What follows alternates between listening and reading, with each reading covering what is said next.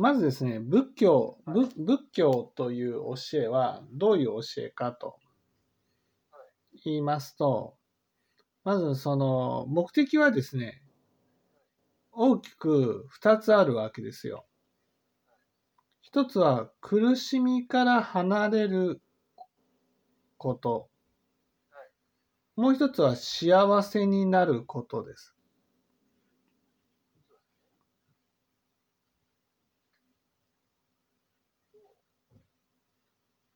幸せなんですね。はい。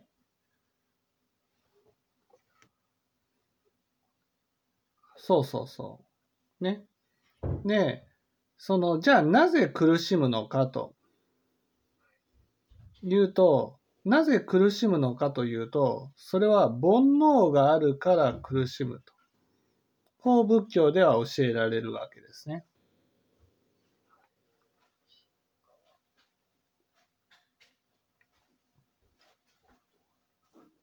はい。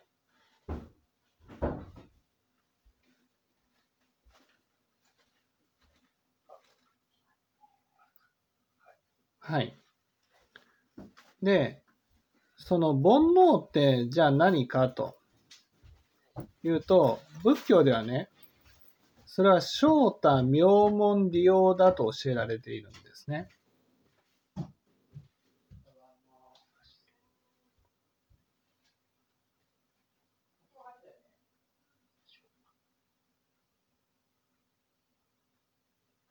はい。で、まず、翔太というのは何かというと、翔太、翔太っていうのは他に勝つって書くんですね。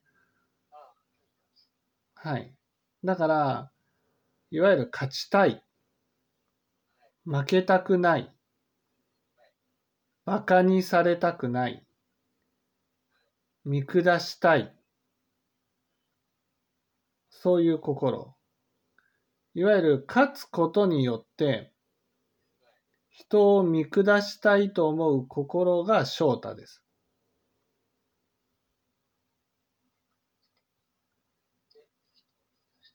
はい。そう、見下したいんです。これは煩悩です。そう。煩悩があるっていうことは、いわゆるその幸せね。煩悩がある人の幸せって優越感なんですよ。だから優越感が幸せだと思ってるので、そう、煩悩がある人は、幸せって何かっていうと、優越感だと思ってるんですよ。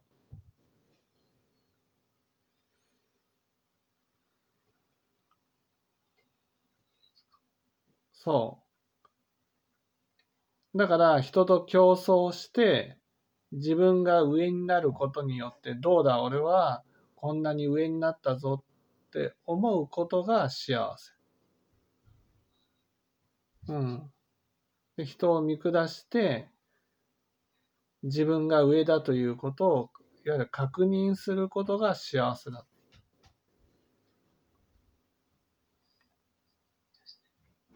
うん。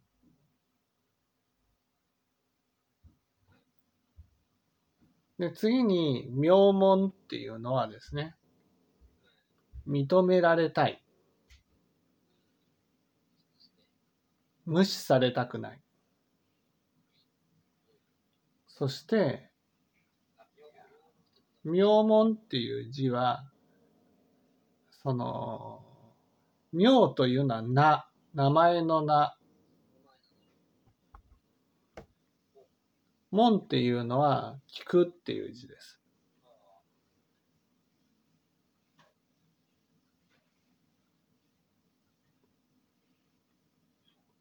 名門。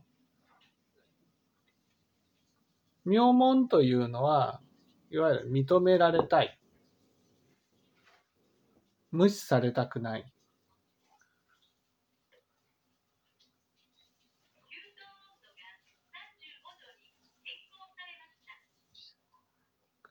そして無視したいんです。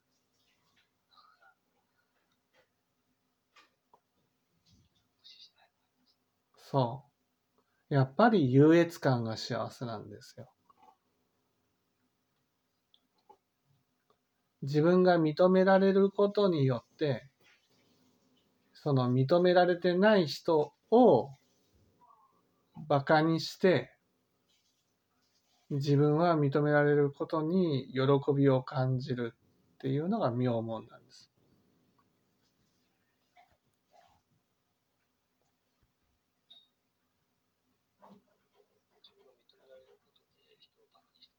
はい。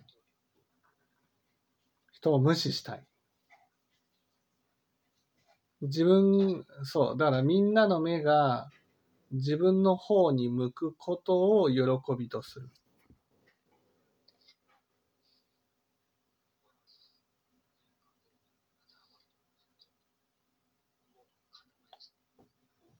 そうそうそうそうそう。いや、まあ、みんな持ってるんですよ。みんな持ってる。うん。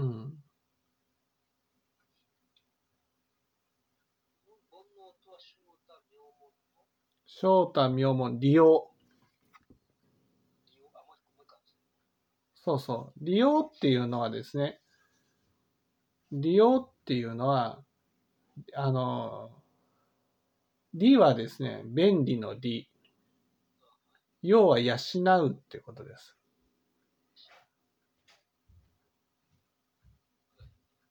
いまあ、直、直訳からすると、養うっていうのは自分が生きていくために必要なものを得たいと思う心っていうことなんですね。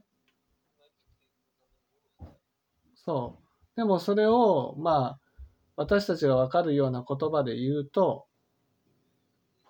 いわゆる損得感情にとらわれる心。損したくない。得したい。人に損をさせてでも自分が得したい。そして人が得して自分が損するとなんで自分は損しなければならないんだ？こういうふうに思う心。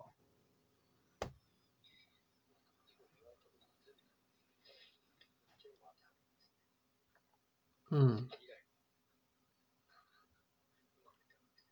はい。で、これがなぜその苦しみを生み出すのかというと、それは上下にとらわれるからなんです。そうそうそうそうそう。だから上か下かということにとらわれて、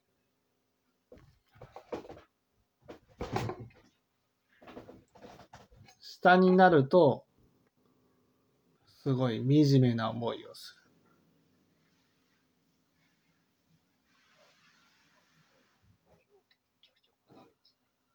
そう。それで、その上下にこだわって、京満山を登っていくんですよ。そう。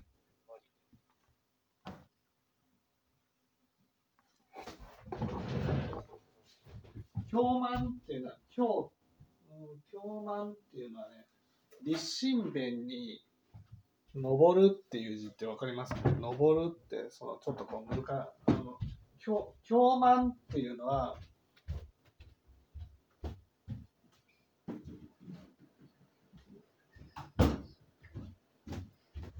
京満、京満、うんちょっと難しい。京、京満って、京満っていうのをね、検索すると出てくるんですよ。それで、その普通の京満っていう漢字は、馬編なんです。だけど、仏教の京満っていうのは立身弁なんですよ。そう。そうそう。点々。いやいや。京満の馬の部分が立身弁になる。そう、万も立身弁。で、京満っていうのは上下にこだわり上になりたいという心なんです。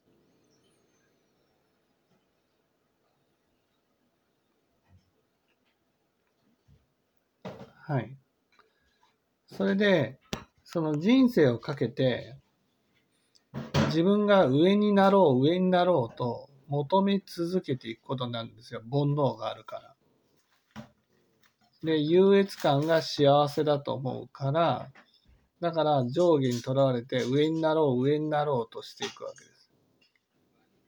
そして上になればなるほど上に、さらに上になることが難しくなるんです。そして、その上になろうとして、すごい頑張り続けて苦しむんです。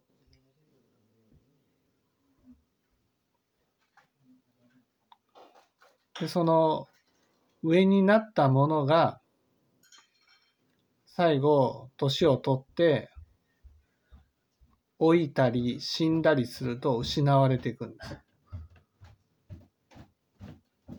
その上になった、上になった。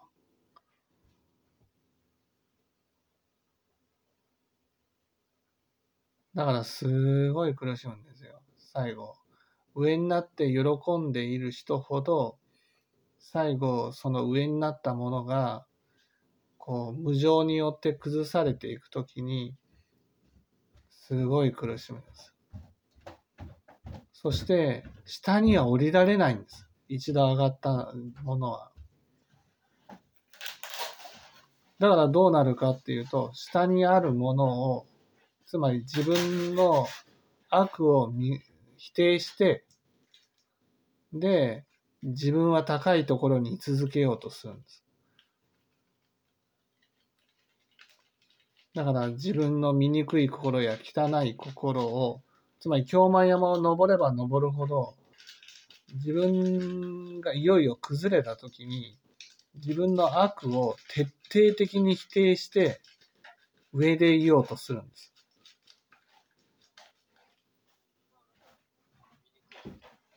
そうそうそうそうそう。はい。うん。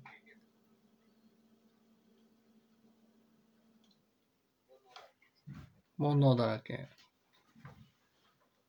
そして、下になった時に、ああ、もう下なんだって認めることができたら楽になるのに、下になった状態でずーっと、いや、でもあの時はこうすれば上だったのに、上だったのにと思い続けて執着して苦しみ続けるんです。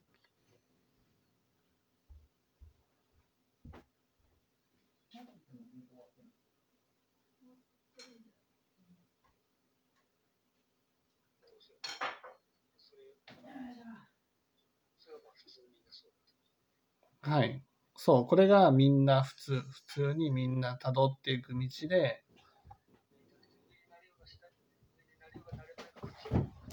そう、上に、そう、上になったとしても、さらに上を目指し苦しみ、そして上になればなるほど、下に降りる、降りるときに、激しく苦しむんです。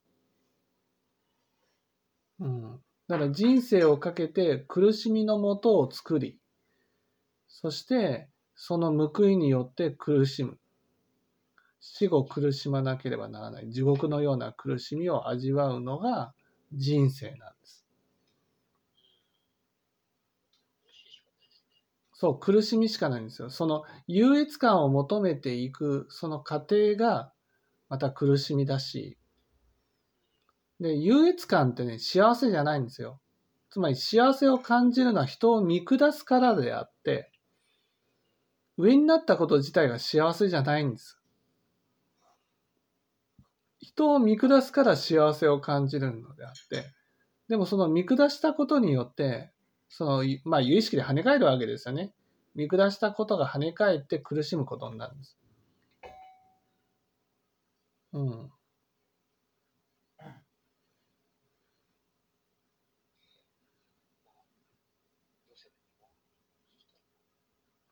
そ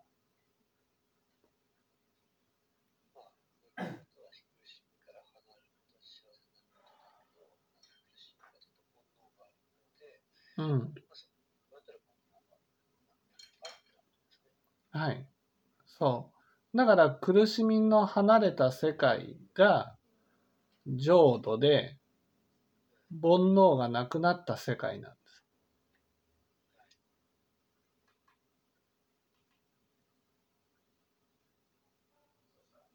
じゃあどうしたら煩悩をなくすことができるか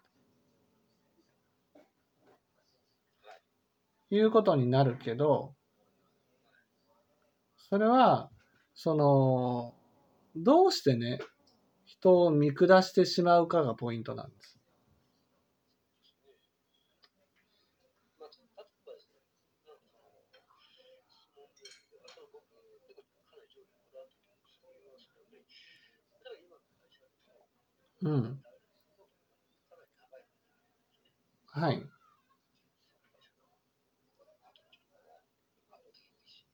はいはい。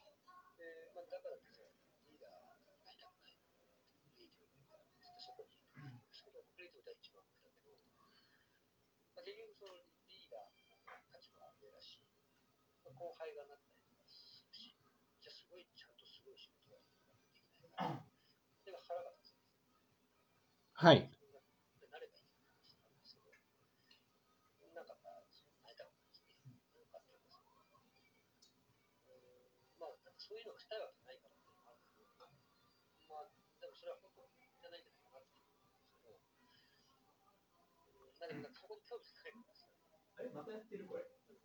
金銭あれあ、そうだ、続きか。続きだ。ちょっとこれあれだな。うん。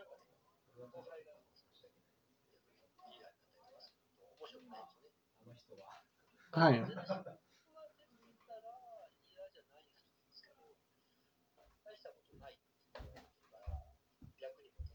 っちゃうから、それも面白くない。はい。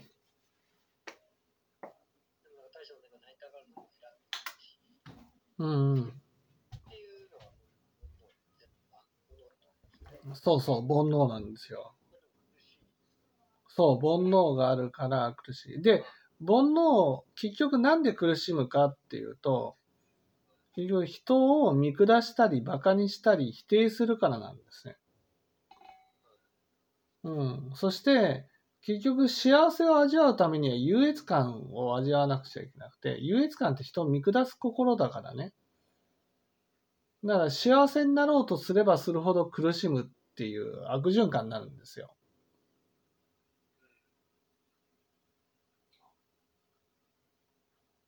そこでなぜ、じゃあ私たちは上下にとらわれるかと。それは、その価値があるかないかにとらわれてるからなんです。つまり上になることによって価値があると思ってるんです。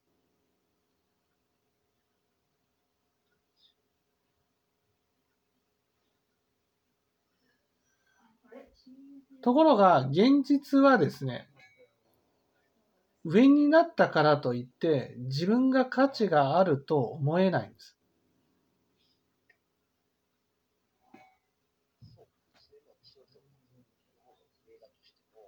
うん。そうだとしても価値があると思ってないですね。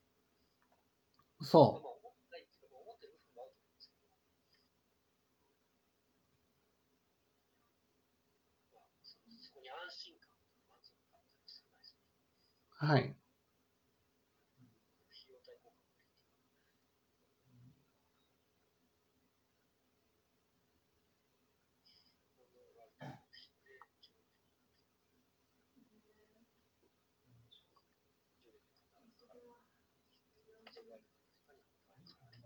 そうそうそうそ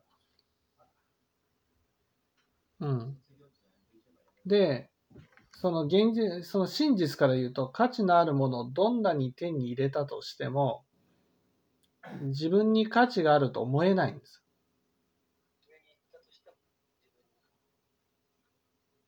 そう。うん。そう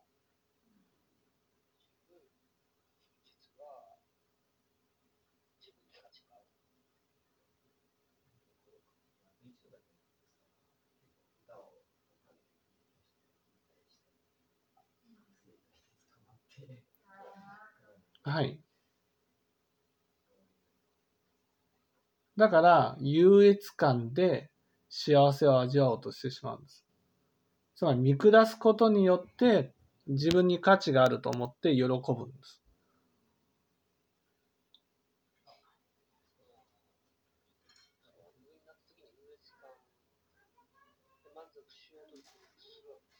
うん、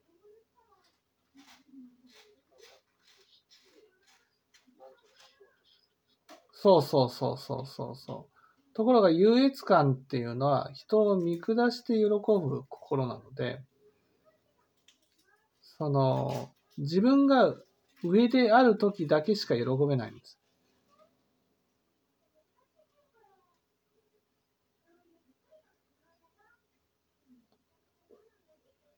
そして人を見下す、つまり人を見下すってことは、人の価値を否定するんです。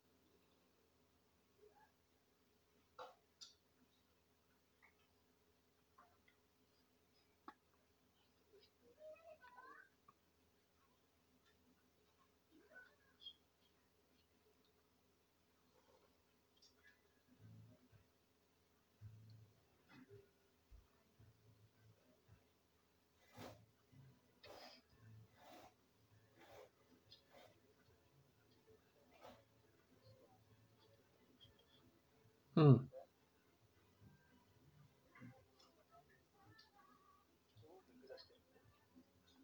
そうそうそうそう。人の価値を否定してるんです。優越感って。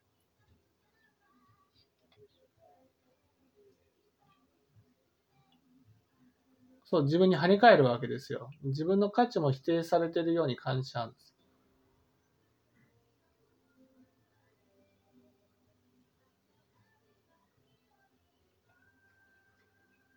そう。だから上下にこだわり、自分がどんなに上であることを証明したとしても、その人の価値を否定している限り、自分は価値のある人間と思えないんです。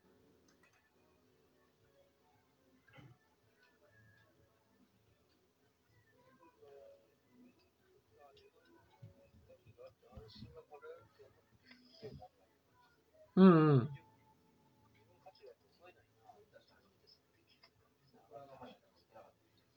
気づかないんですよ。気づかない。優越感だから、価値があると勘違いしちゃうんです。そうそう。でも仏様の眼から見ると、その価値が上がってるところか、価値がどんどんなくなってるんです。例えば、秀吉って天下統一したじゃないですか。だけど、それに満足できないんです。朝鮮を取りに行ったんですよ。で民を我が国、我が物にしようとしたんです。なぜ？って言ったらね、ますます自分に価値があると思えなくなったからなんです。はい。例えば、平清盛とかね、その、太政大臣までなったんです。だけど、自分に価値があると思えないんです。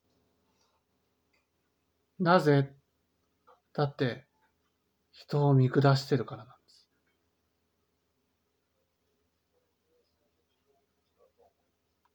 はい。だって、その、私たちは有意識の世界に住んでるんですよ。有意識の世界っていうのは、私が見ている世界は全て自分なんです。だから相手に向けた思いは全部自分に跳ね返ってくるんです。だから相手の価値を認めない限り自分の価値は認められてないように感じるんです。ところが私たちは分別心があって人と自分を分けてるんですよ。だから、あ分別心じゃなくて、まなしきがあってね。まなしきがあって、ガタピシの心で人と自分を分けていて、人、人は人だから見下してもいいんだと思っちゃうんです。自分とは関係ないって思って。ところが人に向けた思いは自分に返ってくるんですよ。煩悩ってね、結局その人と自分を分けて、人は苦しんでも自分は得したらいいっていう心なんですよ。でもその人に向けた思いが全部自分に跳ね返ってくるっていうのが因果の道理なんです。だから自分が幸せになるためには、苦しみから離れるためには、人を認めるしかないんです。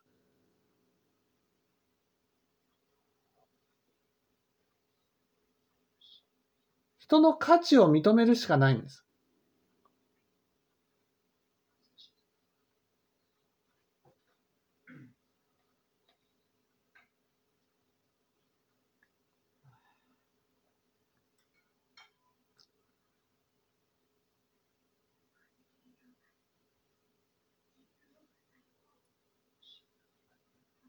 はい。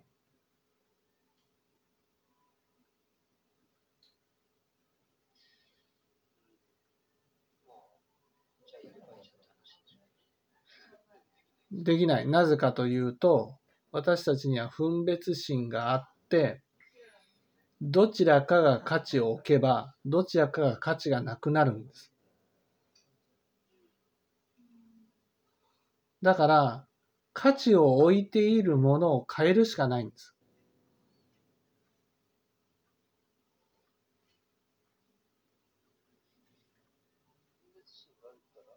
分別心があるから、分別心ってね、物事を二つに分けて、どちらかに価値を置いたら、どちらかが価値がなくなってしまうんです。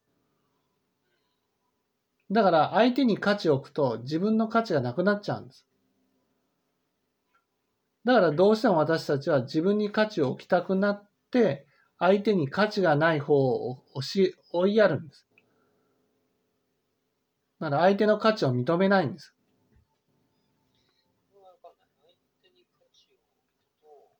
うん。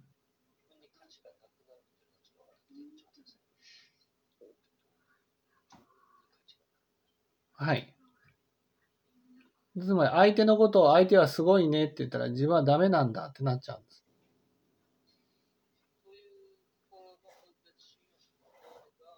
そうん。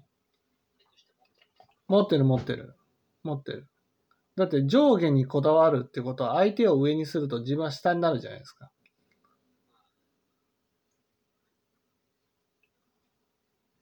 だから相手に価値を置くと自分に価値がないってなるんです。だから両方とも価値があるにならないんです。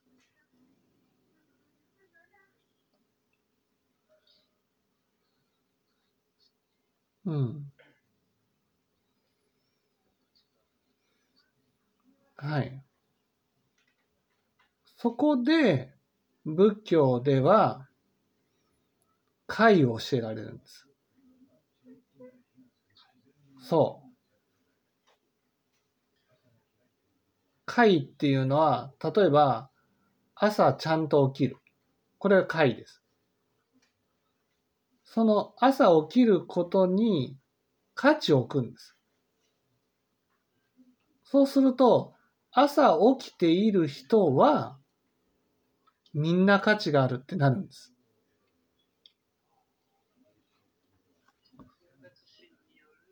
うん。は、分別心があるから、うん。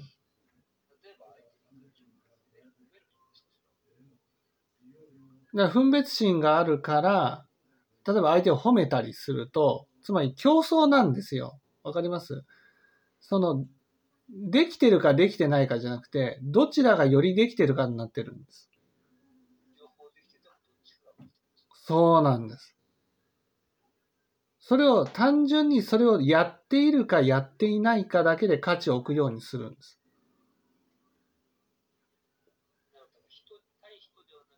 そう。自分の中でちゃんとできているかできていないかで価値を置く。だから、できている人はみんな価値があるっていうふうに見るんです。そこに価値を置くが基準がちょっと難しいなってそれ、それが日常生活をきちんと送ることなんですよ。例えば、朝ちゃんと起きる。夜ちゃんと寝る。そしてご飯はちゃんと食べる。掃除をする。整理をする。出したらしまう。使ったら片付ける。っていうことをやるってことです。はい。自分の価値が上がる。そうなんです。そうなんです。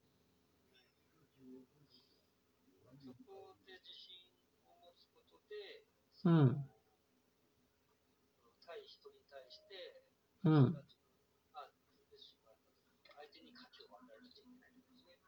そうそうそうそうそう。そうなんです。つまりそこに価値を置くことによって、初めてね、自分もできてるし、相手もできてる。両方ともに価値を置くことができるんです。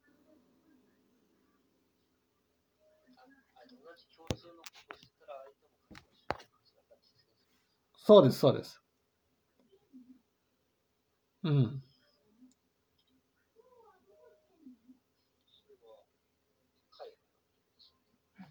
はい。会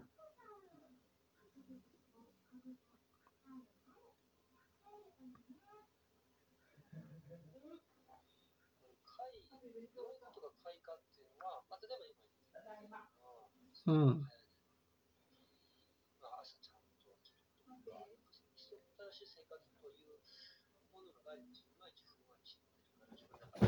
はい。だから、その会って何ですかって言ったらね、仏教の出家をする者が出家した時にね、その基本的に日常生活しかないんですよ。出家したら。その日常生活、例えば掃除をすることとか、洗濯をすることとか、そういう毎日毎日生きていくために必要なことをやっていくこと、その毎日生きていくために、その続けていかなければならないものが会なんです。それを毎日続けていくだけじゃなくて、心を込めて続けていく必要があるんですよ。つまりそこに価値を置くってことなんです。だから私たちはね、価値を置いているものが、例えばその競争しているものばっかなんです。仕事ができるかできないかとか、そんなことで価値を置いてるんですよ。だけど、その仕事ができるかどうかじゃなくて、仕事を辞めたとしてもね、生きていかなくちゃいけないんです。だから生きていくために必要な生活の、生活っていうところに力、力点を置くことが大事なんです。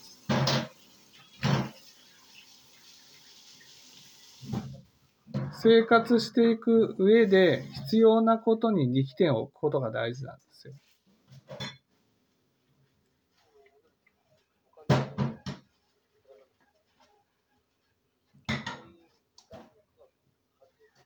そうそうそう。お金、お金はもちろんね、生きていくために必要なんだけど、でも人間にとっての価値って何かって言ったら、やっぱり生活がきちっとできているかどうかが価値なんですね。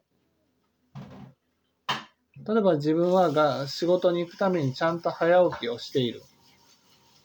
でもそれをみんなもやってるじゃないかになってるんですよ。で、みんなで、みんなもやってるものには価値がなくなっちゃってるんです。でも、ね、みんなもやっていても、それは自分も価値があるし、みんなも価値があると思ったらいいんです。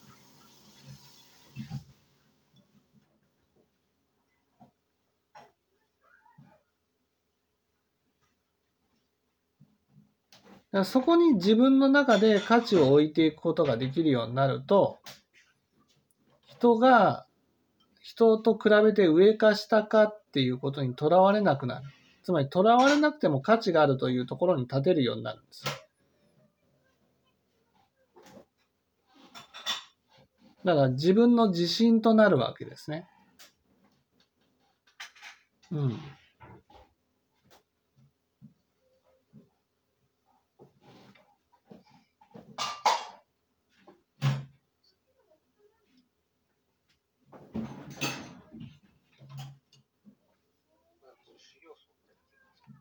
そうそう、修行僧。だから本当に出家なんです。出家、出家の修行僧みたいな生活に価値を置くってことなんです。だから日常生活を本当に大事にしていくっていうことに価値を置くんです。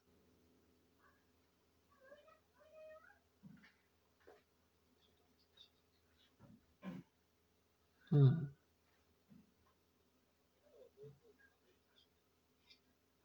そう、煩悩にまみれてる。だから煩悩から離れた生活をしてる。煩悩、結局ね、煩悩にまみれるって欲まみれってことじゃないんですよ。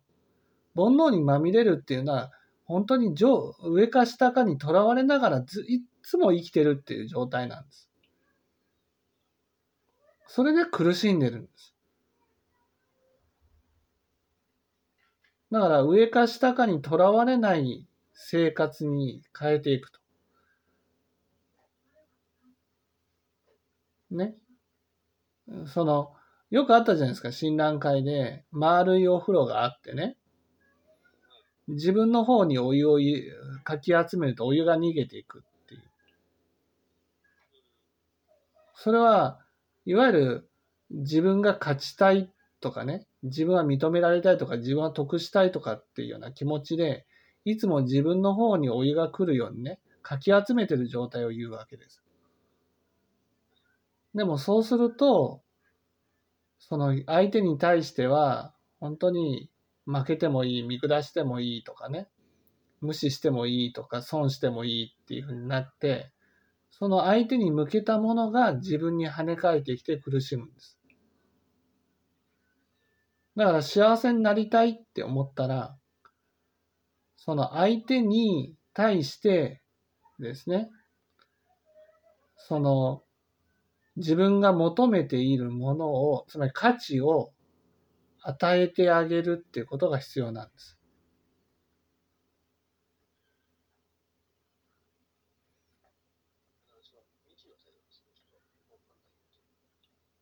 うん。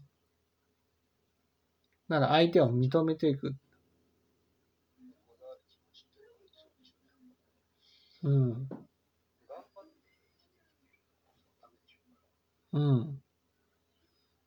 でもその頑張って、そう、頑張ってやっていることが苦しみを生んでるんです。うん。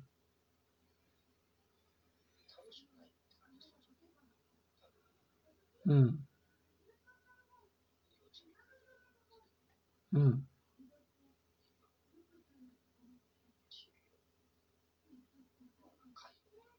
うん。うん。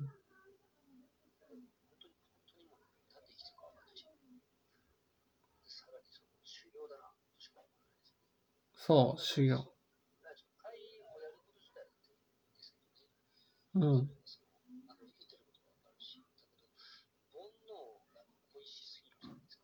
煩悩恋しいんですよ。煩悩恋しいけど、煩悩が苦しみを生み出すんです。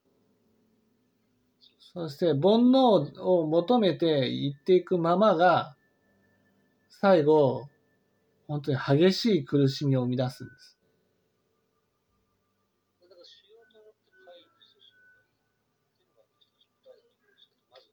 うん。はいはい。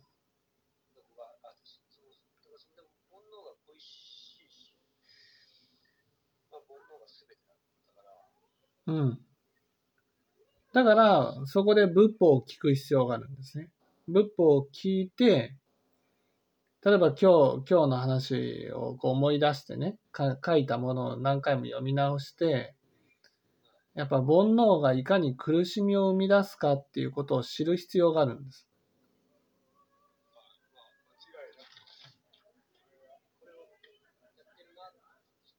うん。そうそうそう。うん。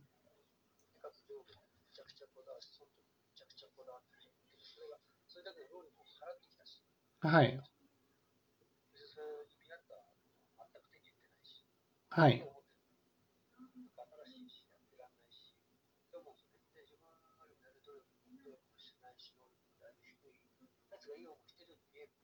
はいはい。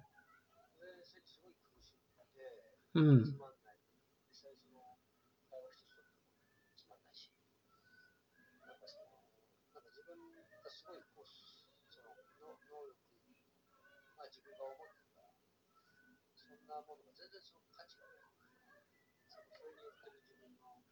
がないはい。すごい、うん。はい。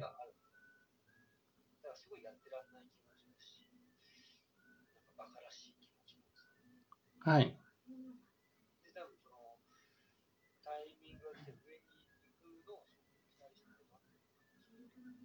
そうそうそう。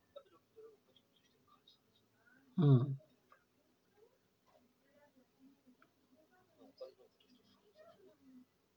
そう。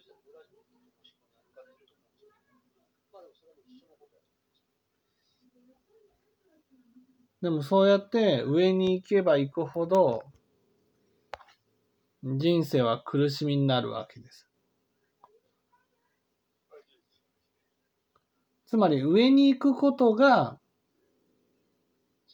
そのなぜ苦しむのかっていうと上に行っても幸せはないからなんですよ。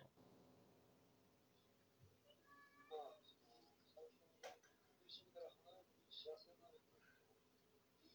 できる。そうですね。会をしたら自分に自信が持てるようになるんです。だから、人と比べなくても自分に価値があると思えるようになるんですね。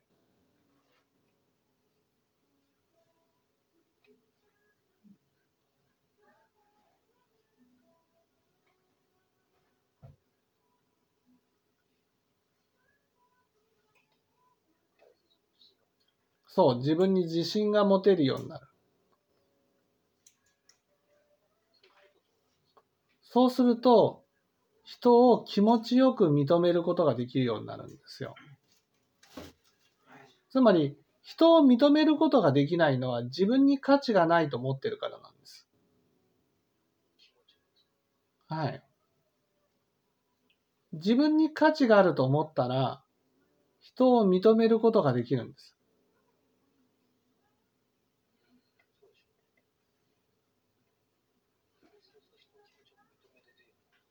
そう。つまり人を気持ちよく認めることができるようになることが、苦しみから離れるために大事なんです。そう、解が大切なんです。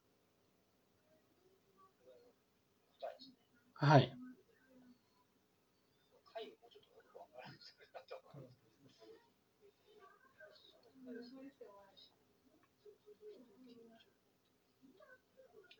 はい。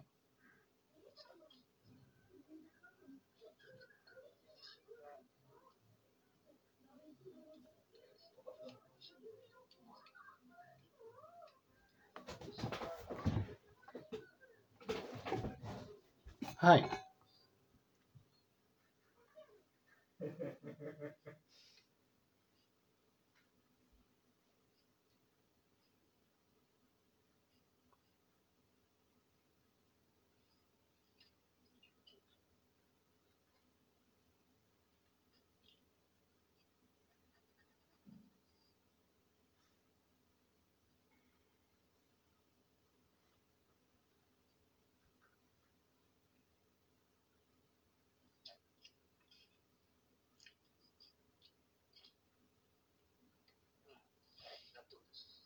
納得。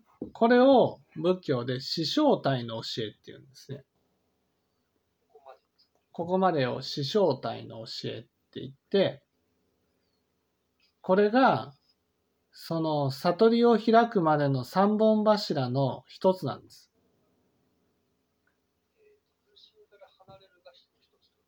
苦しみから離れる方法、つまりその過程において、その正門の教えと円覚の教えと菩薩の教えっていうのがあるんですね。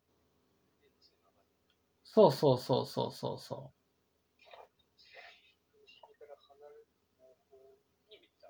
そうそうそうそ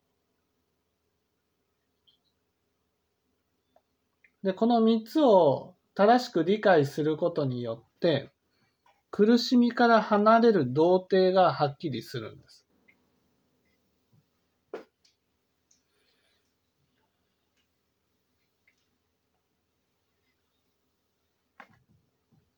苦しみから離れるっていうのが三つあって、はい。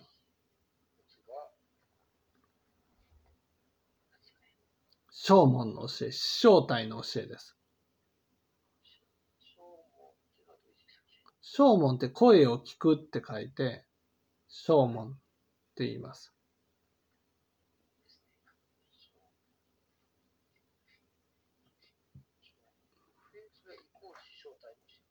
イコール師匠体の教えです。死正体ってのは4つの聖なる諦めっていう漢字を書いて真理っていうふうに言う意味になるんですね。はい。はい。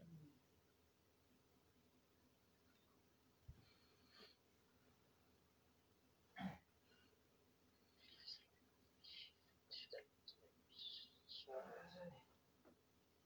師匠体、師匠師匠体の教え。はい。はい。それが2番が円学の教え。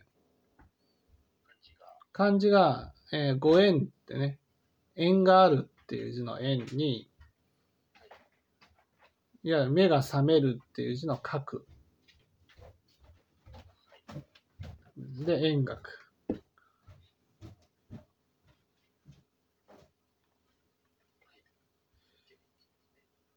はい。で、三つ目が菩薩の教えです。はい。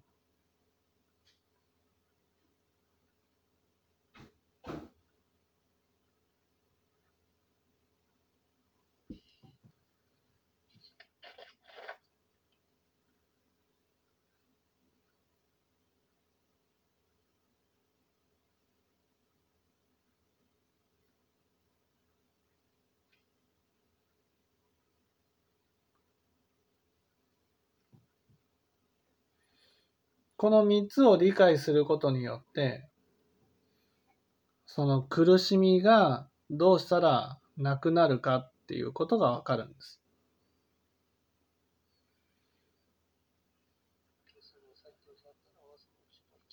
そのうちの一番。そのうちの1番、死正体。うん。今日さん、どの部分を指して師匠体上というと、上下どの部分を指して死正体っていうのはですね、いわゆる人生は苦しんでいる。これを苦体っていうんですね。その原因は煩悩である。それを渋体って言います。渋って集まるっていう字ですね。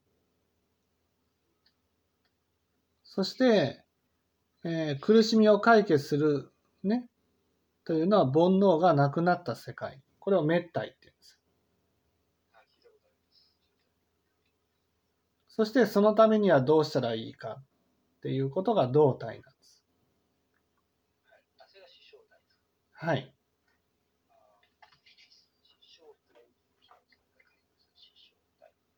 はい。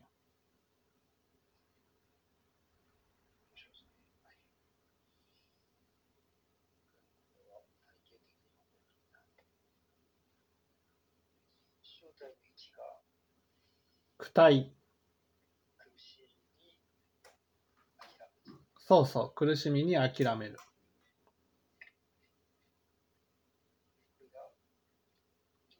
人生は苦しみであるってことです。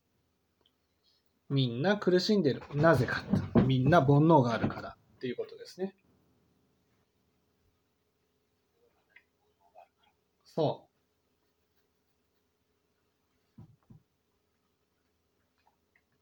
その苦しみの原因について教えられているのが渋滞で、それは煩悩があるから。煩悩があるからっていうのが渋滞。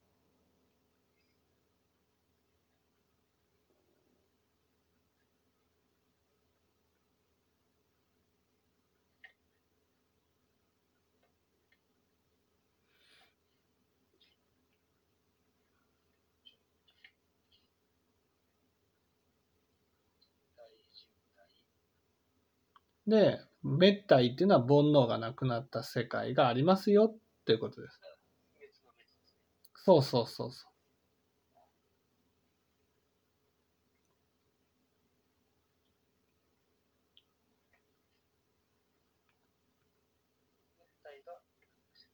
滅体が煩悩がなくなった世界。いわゆる上下にとらわれること、心がなくなった。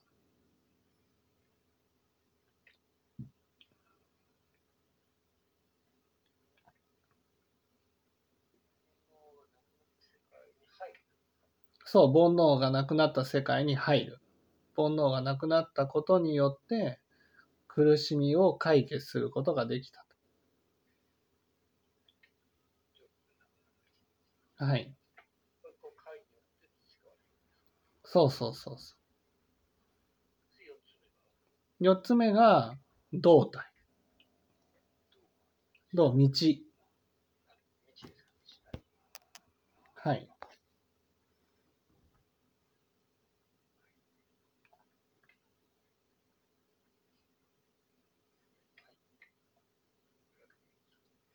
それは、そのためにはどうしたらいいか。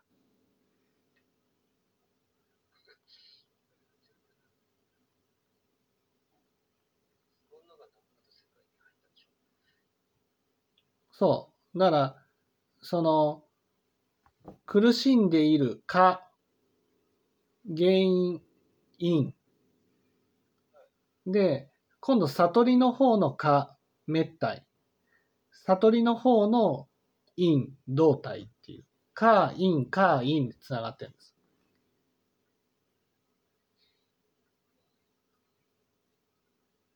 かは人生の苦しかは人生は苦しみである。迷いの方のかは人生は苦しみである。迷いの方の因は煩悩が原因である。で、悟りの方のかは、いわゆる煩悩がなくなった世界がある。で、悟りの方の因は、それをどうしたら到達することができるか。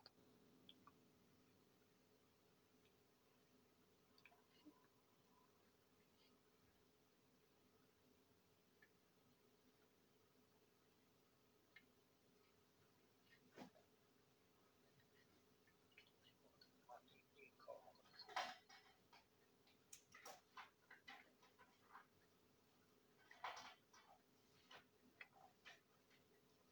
物体と滅体はかで、はい。その物体のかが煩悩がなくなった世界に入る結果には、それはどうしたら到達できるのか。いや、その滅体に到達するための動点について教えられたものが動体なんです。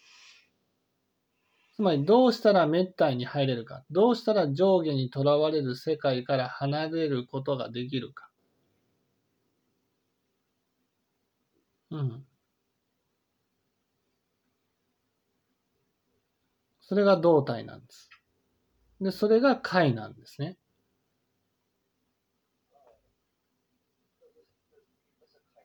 はい。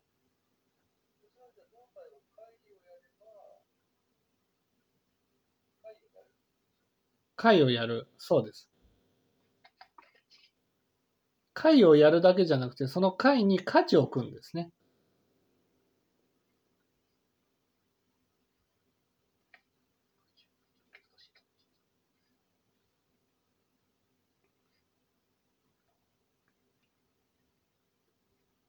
会をやるというのがこうとしてできるとして、はい。価値を置くってことは、そこに心を込めて、あ、大事なんだなっていう。はい。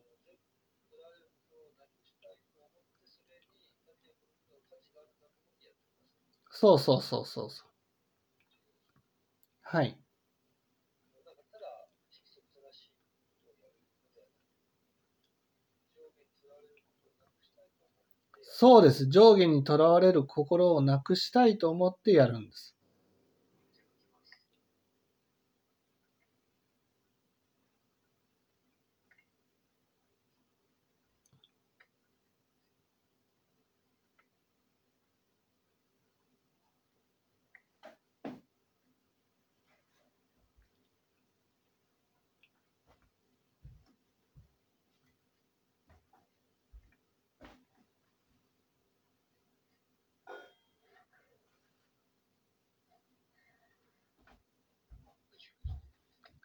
つ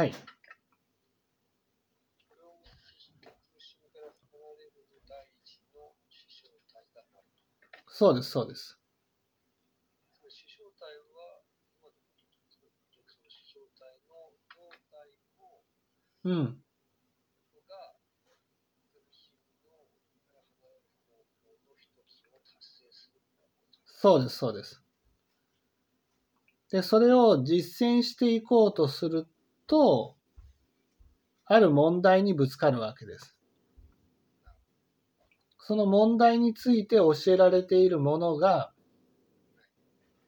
それが次の円学の教えである十人年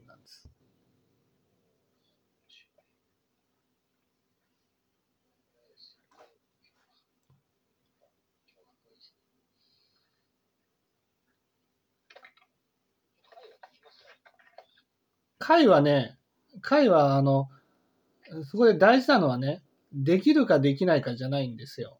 まずや大事なことは、こういうことが正しいことなんだなっていうふうに思うことなんです。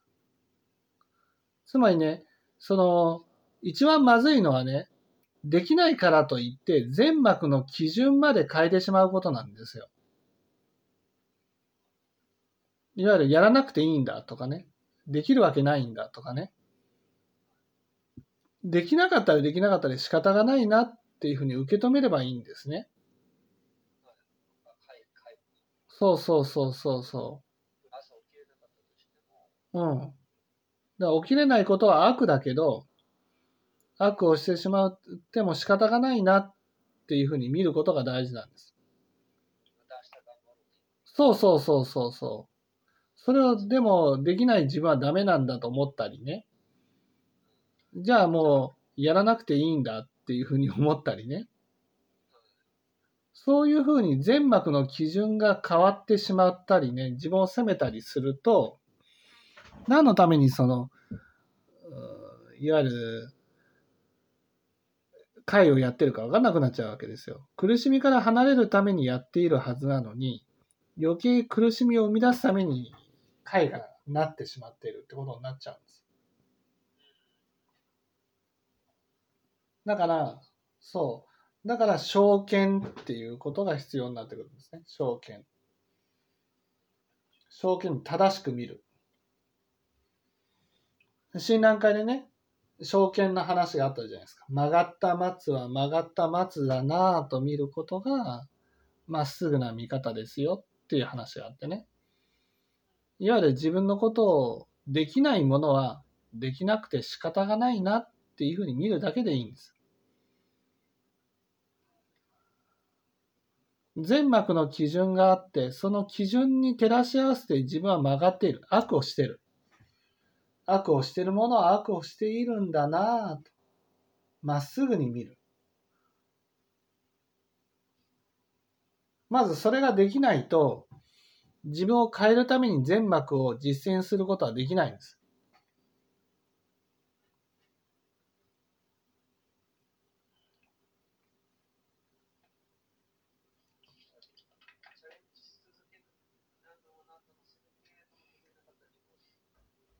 はい。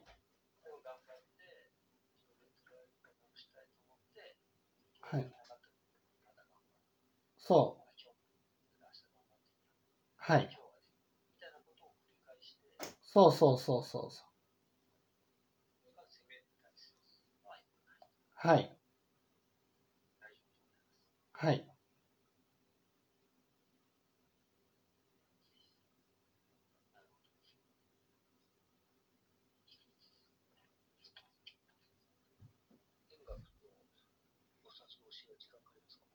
かかりますね。また次回。円楽。はい。はい。次は、円楽。まず円楽ですね。はい。はい。